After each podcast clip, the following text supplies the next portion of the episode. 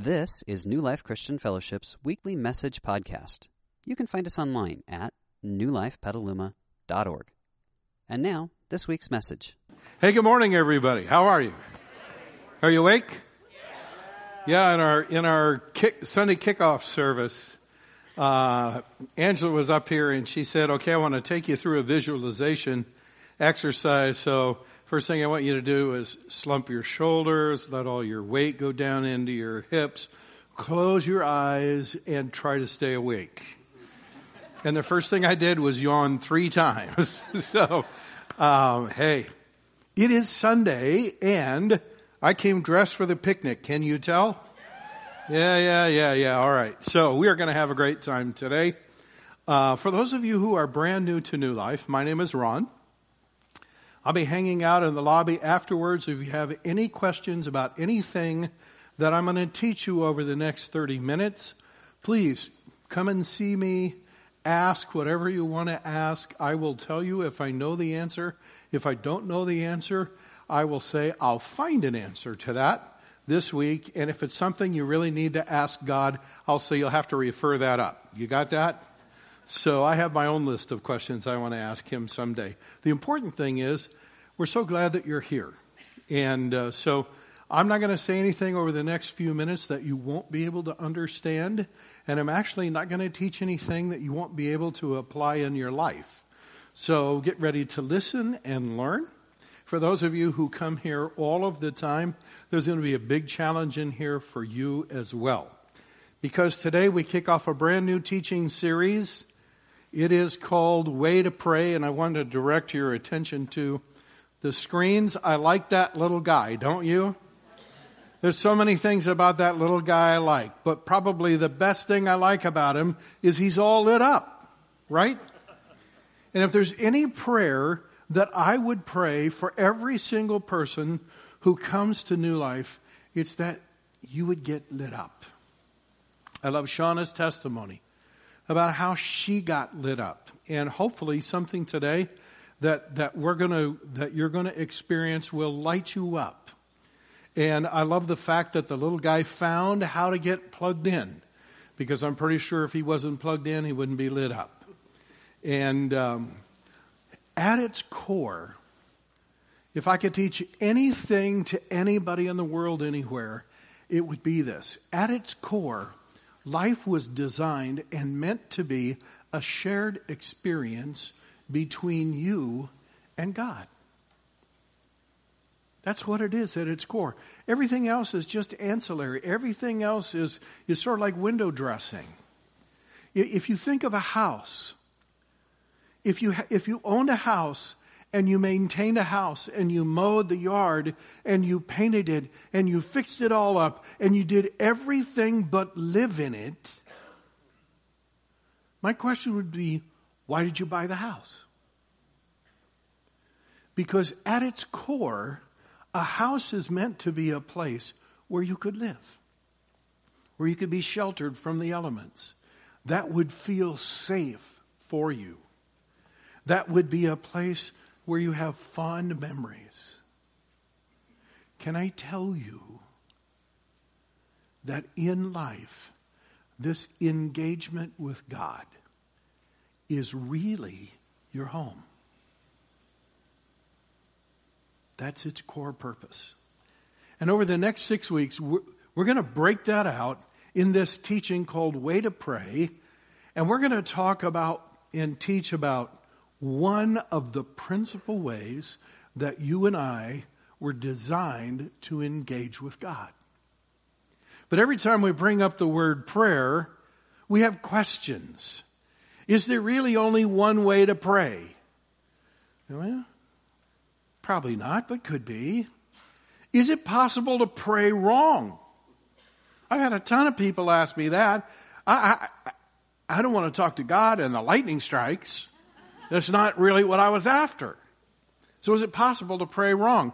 Does prayer work? I hear Christians say all the time, prayer works. I, I read an interesting article this week, and, and, the author is, is a Christian. He said, you know, I wish Christians would quit saying that. And the reason I wish they would is because every time a Christian says that, it means they got what they wanted. So if you don't get what you want, does that mean prayer didn't work? No, but that's a message that we send. Huh. Another question Can prayer be demystified? When you think about it, prayer requires the engagement of your imagination because you're actually conversing with someone you can't see. And you know, if it was anybody but God, they would tie you up and take you to a place where you could recover from whatever is going wrong with you. And yet, in the midst of that mystery, there is an undeniable truth that we're going to dig into this morning. Another question What is a prayer life? Huh. I hear Christians talking about my prayer life is not what it should be. Is that different from your real life? Huh, maybe they should be the same. Huh. What about the prayer formulas I've heard, I've read about? You know, the adoration, confession, thanksgiving, supplication. Boy, that if you've never been to church, you would be lost in a heartbeat with that formula, right? What in the world is supplication? Sounds like something you want to go to the doctor for. Got a bad case of supplication. Yeah. So there's all these questions. So, for those of you who have been to church all of your life, and for those of you who have never been to church, all of us have, when I use the word prayer, some sort of mental image comes up on the screen of our mind, and here's what we're going to try to do with that wipe it clean. So if you could, for the next six weeks or so, just take the big eraser on the on the chalkboard of your life and just go shh, until there's nothing on it. Because we want to deconstruct prayer and then we want to start building it piece by piece in a way that makes it a phenomenal experience, not just for pastors, not just for priests, not just for people who are sort of more holy than others, even though you and I both know that's not true. And we want to build prayer into something that's a fantastic experience for all of us. So we're going to start with a question that didn't make our original list, and that is what's my win? When it comes to prayer, where should I begin? What's my win? What am I really after? Because you and I both know that if we don't know what the destination is, we're not likely to get there, correct? Yeah. So if we don't really know what that destination is, then we're, we're lost and we're just wandering. So let's start with what is my win. And in order to do that, we're going to go all the way back to the very first page in your Bible, in my Bible. The very first, in the very first document that was preserved for us, here's what it says God created human beings in his own image. In the image of God, he created them male and female. He created them. In that passage, God is saying there's something that you have that you hold way inside you. It's part of your nature. You and God have something in common. You have been made in the image of God. We already referred to one of those things. God has an amazing imagination. I used to live in Honolulu. They have whole orchid clubs in Honolulu. One of the guys who was a big uh, a big wig in one of these orchid clubs, uh, where they grow all sorts of orchids, and then they put on an orchid show, and you bring each club has its own display, and it's phenomenal. There's waterfalls and all kinds of stuff that I could never even imagine. He said to me one day, he said, "Ron, do you know how many types of orchids there are in the world?" I used to have to confess to you if I was God and I was making stuff, five or six would be okay. I'd be moving on to something else. Are you ready for this number? Over 35,000. Wow. God has an amazing imagination. He can see in his mind what doesn't yet exist. He can imagine it. Prayer is an exercise of your imagination because you are actually imagining something you cannot see. And that's God. You cannot see him now. It's part of you being made in his image. And so here's what's important for you to know. You and I were made to connect with the unseen divine. Now, there's all sorts of reasons why we know this, but you know, every people group that has ever populated planet Earth has had some form of connection with the unseen divine. If you grew up in a Native American home, you had some form of connecting with the Great Spirit. If you grew up in a home where there was sort of Far Eastern philosophy and Far Eastern religion, you, you had some form of connecting with the unseen divine that would take you through a series of reincarnations. And the idea was eventually that you would be absorbed into the unseen divine that you had been connecting with.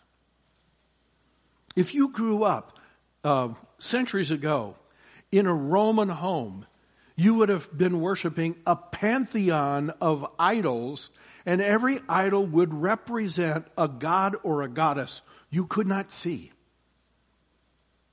But everybody did it. Where did the Romans get that idea? They got it from the Greeks. They borrow virtually all of their gods and goddesses from the Greeks.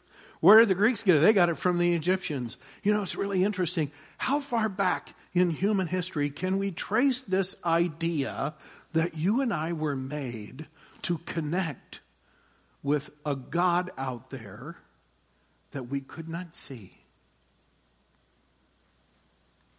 Look at this. Adam. That's the first guy. That's the guy who was created in the image of God. He slept with his wife, Eve, and that is the, his wife who was also created in the image of God. These are the first two people. They have some kids, one of whom is Seth. Adam slept with his wife again. She had a son whom she named Seth. And then Seth had a son whom he named Enosh. So we have Adam the dad, we have Seth the son, we have Enosh the grandson of Adam. Now I have to tell you a little backstory. God created Adam and Eve and put them in this garden called the Garden of Eden, which was this fabulous place.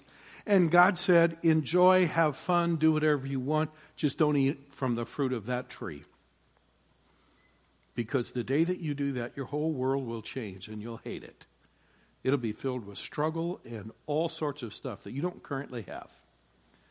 Well, their curiosity got the best of them. Adam and Eve ate from the wrong tree. And sure enough, God ushered them out of the Garden of Eden. He took the tree of life back to heaven. That's a story for a different Sunday. I don't have time to explain all that. But the bottom line is God used to come and visit with Adam and Eve every day. Didn't have to use their imagination. It was a real thing for them. But once they were ushered out of the Garden of Eden and God didn't come and visit with them anymore, they felt very alone in this world, as you might imagine. So you got Adam, you got Seth. Seth has a son, Enosh. Look at the very next thing the Bible says. That's when men and women began praying and worshiping in the name of God. You go all the way back to the grandson of the original guy. And people have been connecting with the unseen divine ever since in some way. You know why? It's in our nature. There have been a few people who have been able to kill it in them in themselves. But every culture has done this. So we're going to learn something about this. How do we connect with this unseen divine in a way that becomes a thrilling experience for us? We're going to start with a discovery that a lady made, and I'm, I'm going to tell you her backstory. So we fast forward a few generations, and there's this guy. His name is Abraham. And Abraham is a guy that God personally appeared to one day and he said, Abraham, I'm going to do something very unique in your life.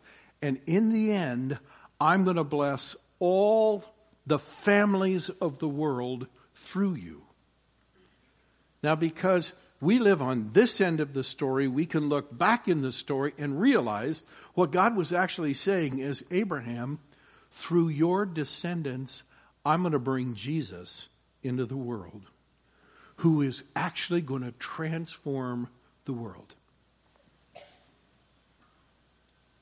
And transform it he did. Did you know that nearly half of all the people who walk the face of our globe today claim to be followers of Jesus? More than 3 billion of us. Larger than any other enterprise in the world, started by Jesus.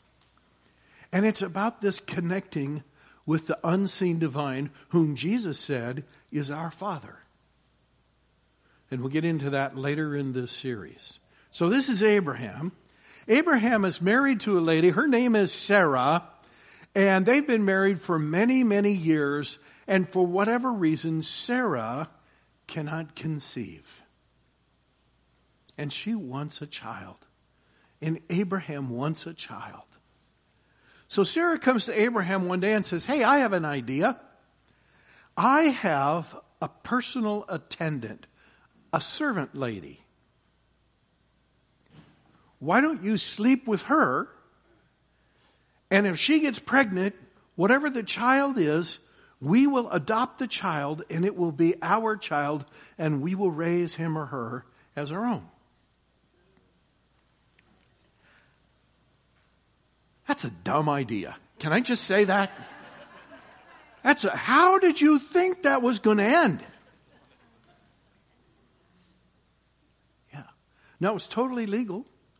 And in the, in the, in the culture in which they lived, it was considered totally moral. That didn't keep it from being stupid. So they go through the plan. Abraham sleeps with Hagar. Hagar gets pregnant has a child. Now, here's something you need to know about Hagar. Because she was a servant of Sarah, like every other young girl, she was born into a home that worshiped idols.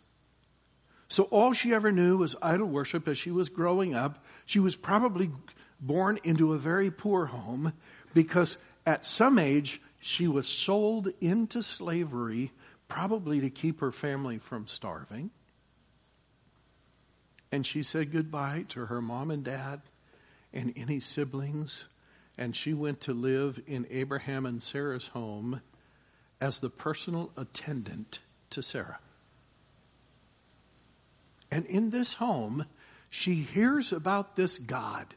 Not, not this pantheon of gods, not all these gods and goddesses. She hears Abraham and Sarah talking about the one God who made the heavens and the earth and made all the creatures and who actually made each one of us.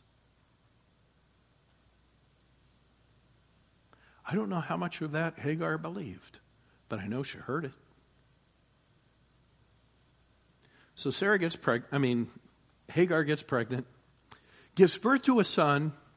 He's named Ishmael, and Ishmael is taken from her right away because, you know, they didn't really have a formal adoption program. It's just called kidnap and keep. All right? So that's what they did. They took the kid and they said, this is going to be our kid. But you know, somewhere along the line, Ishmael figured out that Sarah was not his real mother, that Hagar was. And he started having far more loyalty to his birth mother than his kidnapped mother. In the meantime, Hagar realizes I can have children and Sarah can't. Hmm. In the meantime, it dawns on Sarah that my husband has been intimate with my personal attendant. That didn't sit so well, even though it was her idea to begin with. Well, you can imagine what happened to the family dynamics. You talk about dysfunction, it was everywhere. Everybody had it. It was a mess. Sarah was mad at Abraham. Hagar was, was gloating over Sarah. Sarah was envious of Hagar. Ishmael was more loyal to Hagar than he was to his own parents, and Abraham was totally confused. Yeah. It gets so bad that Hagar leaves, literally walks out the tent. Yeah. Now you got to understand, they lived in a barren area. There wasn't much there. And, and Hagar doesn't even know what she's going to do. She has herself, she has Ishmael. She doesn't have much else. Not many clothes, only what they could pack. She has nothing to cook with. She has no tent to sleep under. She doesn't have even an axe to cut the wood that she could even cook food uh, on. She finds a, a, a spring that flows into a well out there in the desert, and she sits down and looks at her life, and she feels exactly what you and I would feel lost, hopeless, not knowing how to move forward. What's she going to do? She can't go back. She can't move forward. Wow. God appears to Hagar with some instructions. And he says, here's what you need to do. And just after giving those instructions, look at Hagar. Look at this discovery she made. After that, Hagar used another name to refer to the Lord. What was it? Who had spoken to her? She said, You are the God who sees me. Do you think that felt too good to be true to her? Just like it feels too good to be true for you and me. I think we all struggle with that. Does God really see me? She goes on to say this. She also mused, Have I truly seen the one who sees me? So that well, she gave it a new name called Beer Lahai Doesn't mean it had beer in it, okay? For all of you who yeah, can't wait till a picnic, all right? Beer Lahai means well of the living one who what? Who sees me. Now there's a nuance there that you and I cannot afford to miss. And the nuance is this. God doesn't just see what I do. And if you were raised in sort of a rule keeping, legalistic, thou shalt not anything kind of church, God doesn't just see what you do wrong. I remember as a kid, one of the hymns that we sang as a kid, there's an all seeing eye watching you. I remember the next line, ever mind the course you pursue. I remember as a little kid being taught a chorus, oh, be careful, little hands, what you do. Yeah. As a kid, can I tell you, the all seeing eye, I, I envisioned the throne of heaven with a giant eyeball on it. And it was one of those that no matter where you went, it was looking at you, right? I mean, what else is a kid going to think? There's an all seeing eye watching you. I, I just want to put all those myths to rest. Listen to me clearly. Have you ever had someone enter your life that just seemed to get you. They could see past all the things that you've done, whether good or bad. And they could see, literally, they could actually see you. Not just your body, they could see you. It's like they knew what you were thinking and they knew what you were feeling. And they just loved you because they saw you. This is Hagar sitting beside the well. She goes, Oh my goodness. There is a God, and He actually sees me. If that's all you get today, ah, I pray that that could sink deeply into your heart. That every single one of you could live this week and you could know and realize way down in your heart of hearts that the God who made the heavens and the earth and all the people that inhabit this place, that he actually sees you. So, what's my win? My win is to begin shaping my new picture of prayer around ordinary conversations with the God who sees me, who knows me.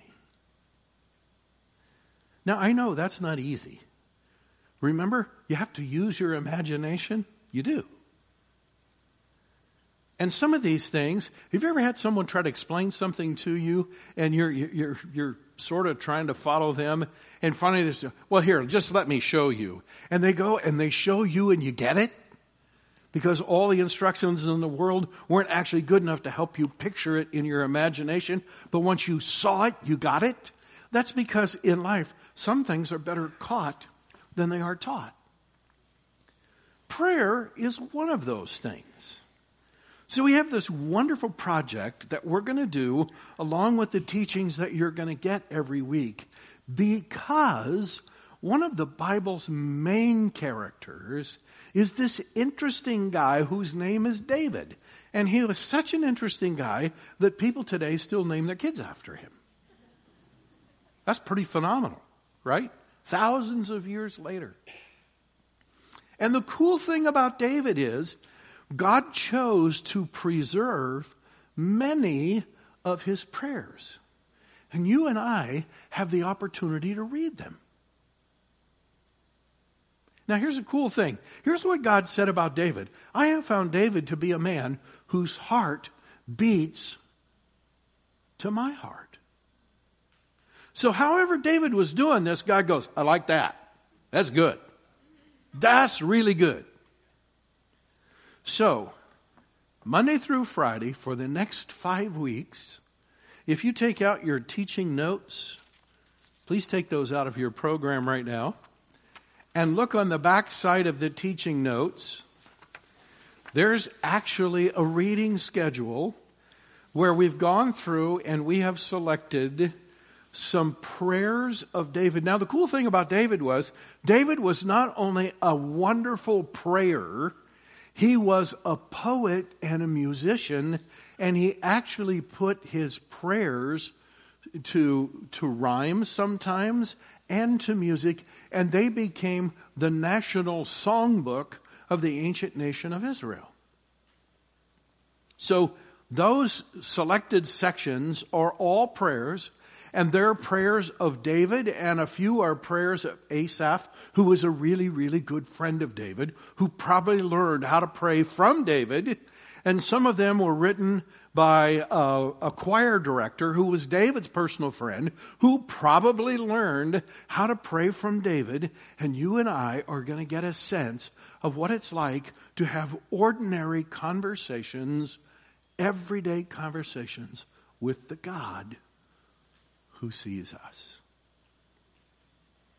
And I wanted to close by reading an excerpt from one of those. This is David talking to God. You know me inside and out. Huh, do you think David thought God saw him? Yeah, he did. You know me inside and out. You know every bone in my body. You know exactly how I was made, bit by bit how I was sculpted from nothing into something like an open book. You watched me grow from conception to birth and all the stages of my life. were spread out before you, the days of my life all prepared before I'd even lived one day. And David goes, Oh man, your thoughts, how rare, how beautiful. That's a conversation between David and God. Have you ever been so thrilled in life that you just wanted to tell somebody? Of course you have. Yeah. Well, this is David talking to God about how thrilled he felt in that moment. So this week, we have two things that we're going to experiment with. And the first one is this we're going to do the psalm reading. No, no, I'm not checking up on you. When you stand before Jesus someday, he's not going to say, Oh, by the way, didn't you go to that New Life Church? Did you do the psalm reading? It's not that. Okay? But if you want to learn, if you want to learn, catch it from David and read and begin to have those kinds of conversations with God. And then the second thing is this I just want to leave you with this thought. If God was my best friend, what would I want to tell him this week? If I could sit down and have coffee with God, if I could meet God at Starbucks or Peet, at Peet's, and say, hey, God, pull up a chair. I want to talk to you about something. I want to share with you something that happened in my life. I want to share with you a thought that I had. I want to share with you a dream that I had. I want to share with you a struggle that I'm having. I want to, you're God, right? Yep. I have a question about my marriage. He's okay with that. Wouldn't you do that with a best friend? Yeah. If God was my best friend, what would I want to talk to him about? And then talk. Let's pray. Wow, God, you are the God who sees us. Thank you for being that kind of a God. Not distant, but close.